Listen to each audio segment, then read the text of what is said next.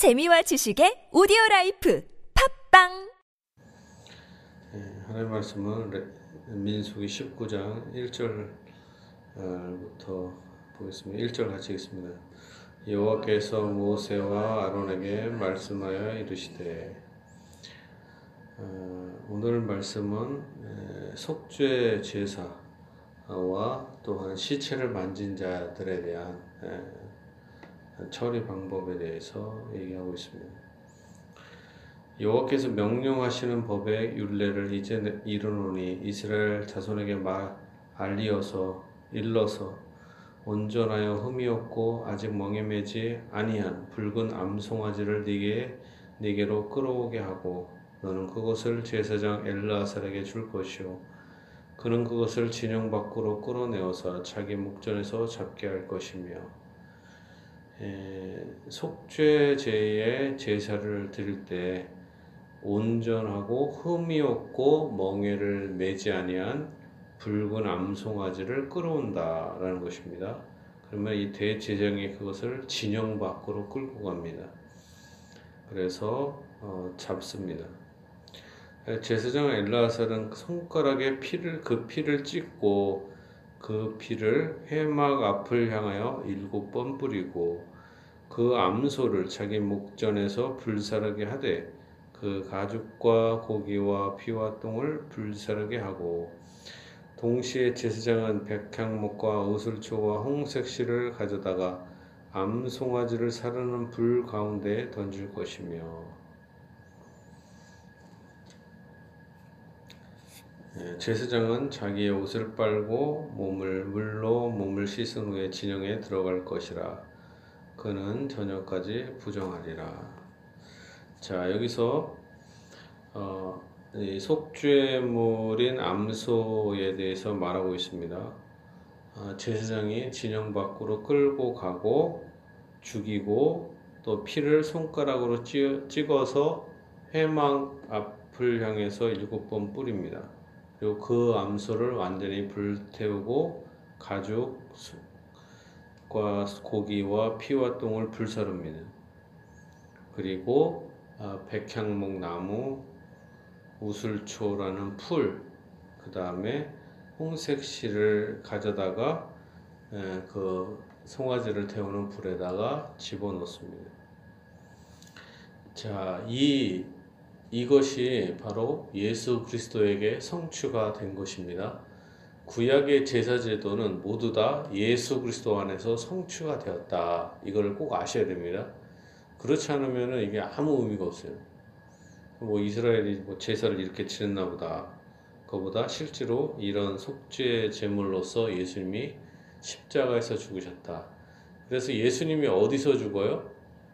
예루살렘 성전에서 죽은 게 아닙니다. 예루살렘 성전에서 죽은 게 아니라 예루살렘 성전 밖에서 골고다 언덕에서 죽으신 거예요. 그래서 그래서 마치 이 송아지처럼 진영 밖에서 죽듯이 바로 예수님이 그 진영 밖에서 이렇게 피를 흘리신 것입니다. 그래서 영문 밖에 이렇게 표현하잖아요. 영문 밖에서 예수님이 예, 이렇게 예, 돌아가신 이유가 바로 이 약, 이 예, 송아지, 이 속죄 제물에 대한 어, 말씀의 성취다라는 것입니다. 그래서 이 암송아지를 죄라고 부르는데 마찬가지로 예수님도 죄가 되셨다 이렇게 표현하고 있어요. 아샴 그래갖고 죄라 예수님이 죄가 되신 것은 이렇게 표현하죠. 죄는 아니죠. 그러나 어, 속죄 제물이기 때문에 죄가 되셨다 이렇게 표현하고 있습니다. 그래서 십자가에서 다 피를 흘리셨고 그리고 어, 제사장이 회막을 향해서 피를 뿌리잖아요. 마찬가지로 예수 그리스도의 피가 어디에 뿌려져요? 우리 마음에 뿌려지는 것입니다. 오늘날에 많은 목사들, 평신도들은 물론이고 목사들도 이 피 뿌리는 의식이 우리와 무슨 상관이 있는지를 모르는 게 태반이죠. 예, 심히 걱정되는 상황이에요. 신학교에서도 이런 걸 잘 가르치지 않기 때문에 몰라요, 사실. 그래서 성경 전체에서 가장 중요한 게 뭡니까? 성경 전체에서 가장 중요한 게 뭐예요? 예수 그리스도의 피입니다. 예수 그리스도의 피. 솔직히 예수 그리스도의 피가 없으면 우리의 구원은 아무 얻을 수 있는 방법이 없잖아요. 우리가 예수님의 이름을 믿는다고 할 때도 피 없는 예수님을 믿는 게 아닙니다. 속죄주이신 예수님을 믿는 거죠. 여기서도 피가 있는데 이 피를 회막에 뿌렸다 보다 물이 무슨 상관이 있어요, 그게. 그러나 성령 하나님께서 예수 그리스도의 보혈을 우리의 마음에 뿌리신 것입니다. 그 성전을 정결케 하시고 이스라엘의 백성들의 죄를 정결케 하신 것처럼 바로 성령 하나님께서 우리 마음에 예수 그리스도의 피를 뿌려주시는 것입니다. 그리고 또한 어떻게 뿌려요? 복음이 선포될 때 우리 마음에 뿌려지듯이 성령께서 목사의 복음 선포를 이용해서 마치 목사의 복음 선포는 우슬초와 같은 역할을 해요. 그래서 그 피를 뿌리는 성령을 또 우슬초라고도 표현하지만 실제로는 뭐예요? 복음을 통하여 복음을 가지고 우리 마음에 피를 뿌리시는 게 바로 성령이 뿌리시는 것입니다. 그러므로 목사가 예수 그리스도의 피의 복음을 증거하는 것이 매우 필요하다. 교회에서 가장 중심되는 복음 설교의 메시지는 예수 그리스도의 보혈이어야 한다라는 것입니다. 그리고 또한 우리가 그것이 왜 필요하냐면 원죄뿐만 아니라 자범죄가 계속 남아 있어서 이 죄가 우리를 저주 가운데로 하나님의 심판 가운데로 하나님의 분노와 진노를 받게 하잖아요. 그렇기 때문에 날마다 예수 그리스도의 죄 피로 말미암아서 죄 씻음 받는 게 필요하죠. 근데 그걸 어떻게 해요? 나의 내가 내가 노력해서 하는 게 아니라 잘 보세요. 지금 우리가 출애굽기, 레위기, 민수기 이렇게 보잖아요. 백성들이 회개한다는 내용이 있어요, 없어요? 없죠, 거의. 주로 뭐예요? 그냥 제사장이 하는 역할이 주로 나오잖아요. 잘 보면. 죄는 어떻게 씻어요? 제사장이 제사장이 피를 뿌림으로 하는 거예요.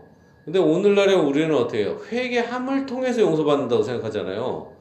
그게 아니라 예수 그리스도의 복음을 믿음으로 죄사함을 받는 것입니다. 원죄만이 아니라 자범죄도 우리가 예수 그리스도의 복음, 예수 그리스도의 피 흘리심을 믿음으로 용서받는 겁니다. 구약 백성이 집에서 아무리 회개해도 이 피제사를 드리지 않으면 어떻게 해요? 용서받아요? 안 받아요? 안 받는 거예요. 실제로. 그러니까 피제사를 드려야 되는 것처럼 구약에서 그러나 우리는 피제사를 드리는 게 아니라 뭐예요? 피제사를 예수님이 다 드리셨기 때문에 그것을 듣고 믿음으로 용서받는 것입니다. 그러면서 우리가 그거에 대해서 애통하는 거죠. 내가 이렇게 예수님의 보혈에 대해서 어, 이렇게 거룩한 피를 흘렸는데도 제가 너무나 죄가 많습니다. 하는 거지 무슨 다른 것이 아닙니다. 제사장 엘라스는 그 손가락에 피를 찍어서 그 피를 회막 앞을 향하여 일곱 번 뿌립니다. 제사장이 이렇게 뿌리듯이 성령 하나님께서 복음을 통하여 우리 마음에 예수님의 피를 뿌리신다.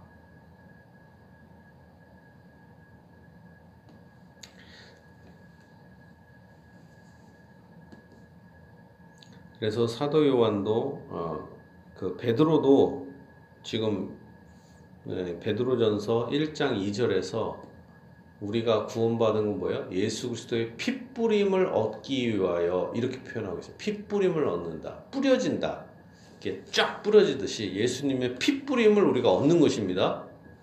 얻는 거예요.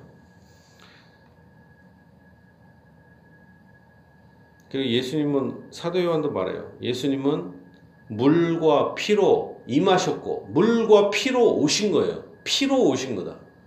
그러니까 예수님의 속, 예수님의 모든 거의 핵심이 무엇입니까? 피예요, 사실은. 예수님의 구속 사역 전체가 뭡니까? 피 한마디에 다 정리가 되는 겁니다. 십자가의 복음. 사도 바울도 내가 십자가 외에는 아무 필요가 없다. 이게 얘기하잖아요. 성경을 잡다하게 많이 아는 것 같아도 예수님의 피의 능력을 모르면 의미가 없는 거죠. 사실은 뭐예요? 우리가 성경 전체에 대해서 잡다한 지식도 어, 있을 수 있지만 그러나 사실은 모든 지식은 이게 깔때기와 같이 그리스도의 피에 집중되는 것입니다. 교회는 쓸데없는 지식을 추구하는 게 아니라 예수님의 피의 능력을 추구하는 것입니다. 제가 여러분들에게 성경을 많이 가르쳐 드려도 그 모든 성경은 무엇을 향하고 있냐? 그리스도의 피에 집중되고 있다. 나중에 이제 잘 생각을 해보시면 알아요. 어떤 본문을 선택해도 희한하게 그리스도의 보혈에 그리스도의 속죄 사역에 집중되고 있다는 걸 알게 될 거예요. 그리고 그것이 성경의 핵심인 것입니다. 그걸 잊어버리면 안 됩니다. 자, 그리고 이제 7절입니다. 이제 제사장은 어떻게 합니까? 자기의 옷을 빤다. 빨고 물로 몸을 씻은 후에 진영에 들어갈 것이라. 그는 저녁까지 부정하리라. 그 다음에 송아지를 불사른 자도 자기의 옷을 물로 빨고 그 물로 몸을 씻을 것이라. 그도 저녁까지 부정하리라. 이에 정결한 자가 암송아지의 죄를 거두어 진영 밖 정한 곳에 둘지니 이것은 이스라엘 자손 회중을 위하여 간직하였다가 부정을 씻는 물을 위해 간직할지니 그것은 진이라 암송아지의 죄를 거둔 자도 자기 옷을 빨 것이며 저녁까지 부정하리라 이는 이스라엘 자손과 그 중에 거류하는 외인에게 영원한 율례니라 어, 외인은 이방인이지만 이스라엘 백성과 함께 하나님을 섬기는 자들을 의미합니다. 이들에게도 아, 하나님의 교회에 접붙임을 받는 은혜를 주신다 합니다. 그리고 이것은 외인에, 외인에게도 뭡니까? 이스라엘 자손과 외인에게도 영원한 윤례다 이렇게 표현하잖아요. 그럼 사실 영원토록 지켜야 되는 거잖아요. 근데 우리는 이것을 영원토록 지키고 있는 것입니다. 어떻게? 예수님을 믿음으로. 예수님의 피를 믿음으로 우리가 지키고 있는 상태가 되는 것입니다. 자, 그 다음에는 시체를 대, 한 자들이 어떻게 행할 것이냐가 나머지 나옵니다. 사람의 시체를 만진 자는 이래 동안 부정하리니 사람의 시체를 만지게 되면 시체를 다른 말로 주검 이렇게 표현하잖아요. 예, 주검을 만진 자들은 7일 동안 부정하다, 더럽다라는 거죠. 왜 시체를 만지면 더러워요? 네, 물론 이게 건강학적으로 거기에 사람이 죽으면 거기에 있었던 균들이 있잖아요. 이게 사람에게 균들이 그래갖고 균들이 밖으로 나오면서 썩으면서 이렇게 사람을 더럽게 하죠. 실제로 병을 들게 합니다. 실제로 사람들은 무엇으로 죽냐? 병으로 죽는 거예요, 사실은. 자, 근데 왜 병이 걸리고 사람이 이렇게 늙고 늙는 것도 사실 썩어가는 거죠. 이게 늙어가고 병이 들고 이렇게 죽어가는 건 왜 그렇습니까? 인간이 원죄를 갖고 태어났기 때문에. 그리고 우리가 여기서 또 하나 알 수 있는 게 있습니다. 죄는 없어지는 게 아니라 용서받는 것이다. 죄가 없어진다면 사람이 죽어야 안 죽어요? 안 죽, 안 죽습니다. 죄가 없어진다면 죄의 존재가 원죄와 자범죄가 존재 자체가 없어지면 사람은 안 죽어요.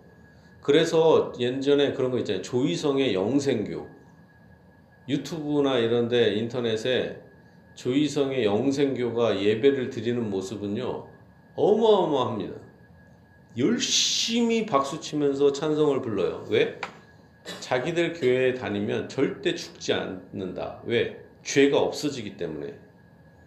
그러나 여러분들 예수를 믿어도 죄가 존재가 없어지는 게 아니라 그 형벌이 없어지는 거예요. 형벌의 문제. 내가 사람을 죽였어요. 그리고 빵을 훔쳐서 먹었어요. 그러면 뭐예요? 일단 그 흔적들은 남아 있는 거잖아요, 이게. 그 자체가 깨끗이 되는 게 아니잖아요. 사람이 죽었는데 어떻게 그게 없어져요? 그 흔적이 남아 있는 거죠, 그 후유증이. 그렇지만 그거에 대한 형벌이 면제되는 것입니다. 형벌. 원래 그렇게 사람을 죽인다거나 다른 사람을 성폭행을 한다거나 어떤 잘못을 하면 그거에 대한 죄에 대한 대가를 치러야 되는데 그 대한 죄가를 누가 받았어요? 예수님이 받으신 거죠. 형벌을. 그러나 그 죄의 흔적은 남아 있죠. 흔적이 남아 있기 때문에 우리가 죽는 것입니다. 원죄가 남아 있기 때문에. 자, 그런데 이렇게 사람의 시체가 있다는 건 뭡니까? 바로 인간이 부정하다라는 것을 얘기를 해요. 하나님의 백성이지만 거룩한 백성이라고 하고 거룩한 물이라고 하지만 뭐예요? 실제로는 죄인에 불과하다. 이스라엘 사람들이 거룩한 백성이라 하다도 하나님은 거룩하다고 얘기를 해줘요. 그렇지만 실제로는 뭐예요? 더러운 자죠. 그러니까 우리를 거룩한 성도님 이렇게 부르잖아요. 사실은 목사님, 뭐 장로님 이런 호칭보다 성도라는 호칭이 더 대단한 호칭이에요. 왜? 거룩한 분이요. 이렇게 부른 거 아니에요. 거룩할 성자 아닙니까? 근데 우리는 그냥 예, 성도님 그럼 기분 나빠요. 집사님, 권사님, 목사님 불러야 뭔가 있어 보이는데 사실은 성도님, 거룩한 분 이렇게 부르는 거죠. 그러니까 우리가 거룩하지도 않은데 거룩하다 부르는 거는 예수님의 피와 성령 때문에 그런 거고 실제로는 우리는 죄인에 불과하고 더러운 자다. 그렇기 때문에 우리가 죽습니다. 그렇기 때문에 이 시체는 바로 인간의 죄인됨과 썩음, 더러움을 상징하기 때문에 일부러 하나님께서 이스라엘 백성에게 너희들은 이렇게 더러운 존재에 불과하다 라는 것을 상징적으로 나타내기 위해서 의도적으로 이렇게 하는 것입니다. 하루만 부정하다고 하는 게 아니라 7일씩이나 사람은 죄인에 불과하다는 걸 뼈저리게 느끼도록 하기 위한 것입니다. 그러니까 우리는 죄인에 불과하다. 아무리 거룩한 사람이 이 땅에 살아, 살다가 죽어도 역시 더러운 존재다. 죄인이다 라는 겁니다. 그는 셋째 날과 일곱째 날에 잿물로 자신을 정결하게 할 것이라 그리하면 정하려니와 셋째 날과 일곱째 날에 자신을 정결하게 하지 아니하면 그날 그냥 부정하니 누구든지 죽은 사람의 시체를 만지고 자신을 정결하게 하지 아니하는 자는 여호와의 성막을 더럽힘이라. 그가 이스라엘에서 끊어질 것은 정결하게 하는 물을 그에게 뿌리지 아니하므로 깨끗하게 되지 못하고 그 부정함이 그대로 있음이니라 바로 물이 정결하게 하는 물 사실은 물 자체가 뭘 정결하게 하겠어요. 그렇지만 물이라는 형식을 통해서 하나님이 정결하다. 이렇게 얘기를 해주는 것입니다. 마찬가지로 우리가 원죄가 용서받았고 자범죄가 용서받았다는 상징이 뭡니까? 우리가 물 세례를 받는 것을 의미하는 거예요. 물 세례를 받을 때 우리가 죄가 씻어진다는 걸 상징하는 것이죠. 물 자체의 효력 자체가 대단한 게 아니라 상징인 것이죠. 여기서 바로 세례가 나오는 것입니다. 장막에서 사람이 죽을 때의 법은 이러하니 누구든지 그 장막에 들어가는 자와 그 장막에 있는 자가 이래 동안 부정할 것이며 뚜껑을 열어놓고 덮지 아니한 그릇은 모두 부정하니라.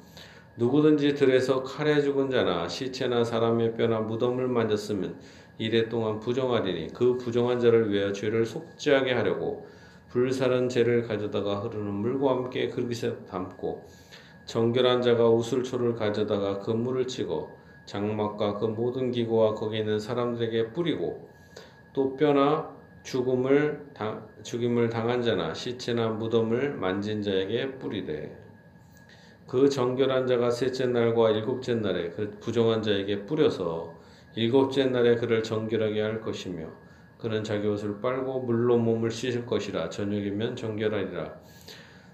사람이 부정하고도 자신을 정결하게 하지 아니하면 여호와의 성소를 더럽힘이니 그러므로 회중 가운데서 끊어질 것이니라. 그는 정결하게 하는 물로 뿌림을 받지 아니했은즉 부정하니라 이는 그들의 영구한 율례니라 정결하게 하는 물을 뿌린 자는 자기의 옷을 빨 것이며 정결하게 하는 물을 만지는 자는 저녁까지 부정할 것이며 부정한 자가 만진 것은 무엇이든지 부정할 것이며 그것을 만지는 자도 저녁까지 부정하니라.